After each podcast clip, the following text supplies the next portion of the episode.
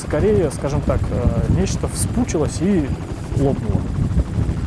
Ну, скорее, вот, нежели так. Можно назвать взрывом, но это не, не Näin esiteltiin Jamalin niemimaalta Siperian ikiroudasta löytynyttä suurta kraateria heinäkuussa.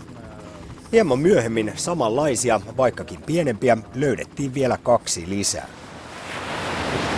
Samoihin aikoihin ruotsalaistutkijat kertoivat puolestaan havainneensa huolestuttavaa ja laajaa metaanin purkautumista pohjoisella jäämerellä.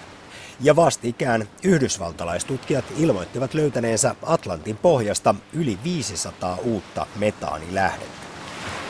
Mitä näistä uutisista pitäisi sitten ajatella? Onko pahin toteutumassa, eli onko ilmaston lämpeneminen edennyt siihen pisteeseen, että meret ja arktiset alueet ovat alkaneet vapauttaa apokalyptiset metaanivarastonsa ilmakehään? Ryhmäpäällikkö Tuomas Laurila Ilmatieteen laitokselta. Viimeaikaiset havainnot ei viittaa siihen. Me itse mitataan metaanipitoisuutta toimisesti Laptevimeren rannalla ja semmoisen karkean arvion mukaan nykyisin sieltä purkaantuu suurin piirtein saman verran neljä metriä kohti kuin ympäröivistä tundra-alueista.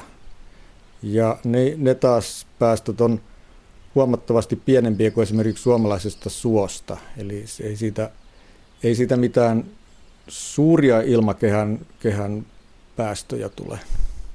Mutta tulee kyllä jonkin verran. Mutta kun näitä uutisia nyt on sitten saatu metaanin purkautumisesta niin ikiroudasta kuin esimerkiksi Pohjoiselta jäämereltä ja Yhdysvaltain rannikon edustalta, niin onko se nyt vain Tuomas Laurilla sitten sattumaa, että näitä on peräkkäin tällaisia kuultu? No ei se sikäli ole sattumaa, että, että tämä aihepiirin tutkimus on lisääntynyt suuresti Eli viime aikoina, eli tuossa kymmenisen vuotta sitten tähän asiaan havahduttiin ja, ja sen jälkeen on käynnistynyt sitten tutkimushankkeita asian kartottamiseksi. Ja nyt nämä tutkimushankkeet alkaa tuottaa tuloksia ja, ja, ja silloin havaitaan sitten näitä purkautumisia niin meren pohjassa kuin sitten maan pinnallakin. Ehkä, ehkä nämä Länsi-Siperian kraatterit oli semmoisia, se oli semmoinen ylläri oikeastaan, että tämmöisiä, tämmöisiä on nyt ensimmäistä kertaa havaittu. Niin kuin Jamalin niemimaalta ikiroudasta löytyy tällainen 30 metriä leveä ja ainakin 60 metriä syvä kraateri, niin se herätti maailmanlaajuista ihmetystä. Ovatko tällaiset kuitenkin normaaleja vai onko Siperian ikirouta sulamassa? No se, että onko ne normaali, siihen, siihen on vaikea vastata siihenkin, koska senhän havaitsi helikopterilentäjä, joita nyt liikkuu paljon, koska Gazprom rakentaa sinne kaasuverkkoa ja, ja sitä kaasua hyödynnetään. Aiemminhan siellä liikkui paljon vähemmän, vähemmän havainnoitsijoita, eli periaatteessa näitä on voinut olla aikaisemminkin – se paikka sinänsä Jamalin niemimaa on nimenomaan tämmöistä sulavan ikiroudan seutua ja, ja sopii erittäin hyvin siihen kuvaan, että, että siellä tämä maanpinnan läheinen ikiroutakerros sulaa ja silloin sieltä voi tulla tämmöisiä purkauksia, joita varmaan ennen ei ole ollut. No saman aikaan tosiaan, kun Siperian ikiroudasta löytyy ihmeellisiä kraatereita, niin ruotsalaistutkijat löysivät pohjoiselta jäämereltä laajaa metaanin purkautumista. Tähän puolestaan arvostettu amerikkalainen glasiologian professori Jason Box kommentoi todella suorasukaisesti, että jos jäämeren pohjaan sitoutuneista kasvihuonekaasuista pienikin osa vapautuu ilmakehään, olemme kusessa.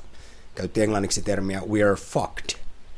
Voiko tässä nyt professori Jason Boxia syyttää alarmistisuudesta ja turhasta pelottelusta vai onko hän ihan realisti?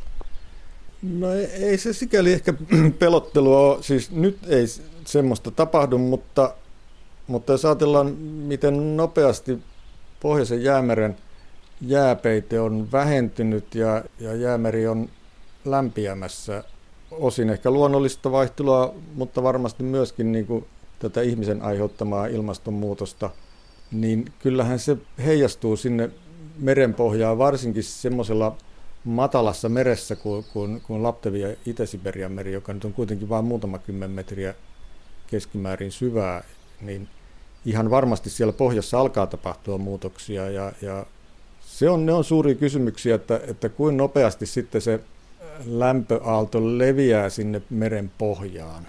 Ja tarvitaanko siinä jotain merivirtausten muutoksia, että se olisi niin kuin merkittävää, koska, koska kyllä se, niin kuin, se kestää kuitenkin vuosikymmeniä, satoja, että se tämmöinen lämpöaalto leviää, leviää sinne meren pohjaan.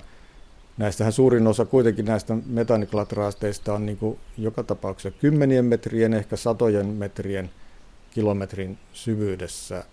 Että, että hän on ilman muuta oikeassa siinä, että jos sieltä purkaantuu merkittäviä määriä, niin, niin sitten se on, se on iso asia, mutta, mutta nämä nykyiset arviot on kuitenkin sen kaltaisia, että se merenpohjan lämpiäminen on hyvin hidasta. Mutta minkä verran merenpohjassa lämpenee ja missä vaiheessa valtavat metaaniklatraatit voivat sulaa, sitä ei osata vielä sanoa.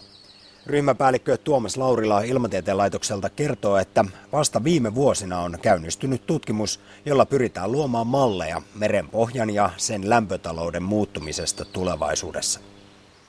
Se kuitenkin tiedetään, että ylipäätään suuria ja ikäviä muutoksia on tällä menolla luvassa. Ilmastomallithan ennustaa sen varsinaisen niin kuin lämpiämisen tuonne sadan vuoden päähän. Ja, ja tietysti jos, niin kuin, jos nämä kasvihuonekaasujen kehitys ilmakehässä jatkuu huonona, niin, niin vielä pahempi sitten sinne päin. Ja siellähän ne ympäristömuutokset tulee vasta ikiroudan sulaminen ja siinä vaiheessa, kun arktisessa ympäristössä vuosilämpötila on noussut 5-6 astetta, niin, niin silloin alkaa tapahtua paljon muutoksia. Sekä, sekä mantereella siellähän menee kaikki infrastruktuuri uusiksi, kun ikirouta sulaa ja, ja, ja ihan varmasti niin kuin suot ja, ja, ja tämmöiset ne ilmastovyöhykkeet vaihtuu ihan niin kuin näkyvästi ja, ja ihan samalla lailla sitten, jos jäämerellä ei ole jäätä kuin talvella, siitä tulee vähän tämmöinen niin kuin Itämeri, niin ihan varmasti merenpohjatkin muuttuu, mutta että, että ne, ne isot muutokset tulee sitten kymmenien vuosien aikaskaalassa. Tuomas Laurila painottaa myös sitä, että enemmän kuin metaaniklatraateista ja Siperian kraatereista meidän kannattaisi olla huolissamme ihan omista toimistamme. Vielä nykyään ihminen on nimittäin paljon pahempi metaanin päästelijä kuin meret ja ikirouta yhteensä. Tästä kertoo esimerkiksi se, että ilmakehän metaanipitoisuus on kaksi ja puolin kertaistunut teollistumisen jälkeen. Kyllähän tässä ilmakehäsysteemissä se holtittomin taho on ollut ihmistoiminta sinällään, ja, ja, ja jos metaanipitoisuuksien kehitystä ajatellaan, niin, niin metaanipitoisuushan nousi aika paljon tuonne 1990-luvun lopulla, ja sitten sen jälkeen olivat hyvin tasaisia vuoteen 2007 asti, josta sitten on jälleen oltu nousevalla kannalla ilmakehän metaanipitoisuuksissa, mutta se syy, minkä takia, tai pääsyy, minkä takia on ajateltu, että tämä metaanipitoisuuden kasvu lopahti siinä 90-luvulla, niin on, on vanhat neuvostoaikaisen ää, kaasu, kaasun, siis maakaasun keräysjärjestelmien todella surkea tila. Eli sieltä on vuotanut ilmakehään ihan huikeita määriä. Ja voitiin sanoa, että, että kyllä me ihmiskuntana, niin meillä olisi paljon tehtävää tässä metaaniasiassa, että, että toistaiseksi kuitenkin, kuitenkin nämä meidän antropogeeniset päästöt on, on paljon suurempia kuin esimerkiksi nämä geologiset päästöt yhteensä, tai sitten meripäästöihin verrattuna ne on ihan, meripäästöt on ihan surkean pieniä verrattuna ihmiskunnan metaanipäästöihin, niin pienelläkin ihmiskunnan metaanipäästöjen säätämisellä – me päästäisiin niin kuin ilmakehän kannalta parempaan tilanteeseen.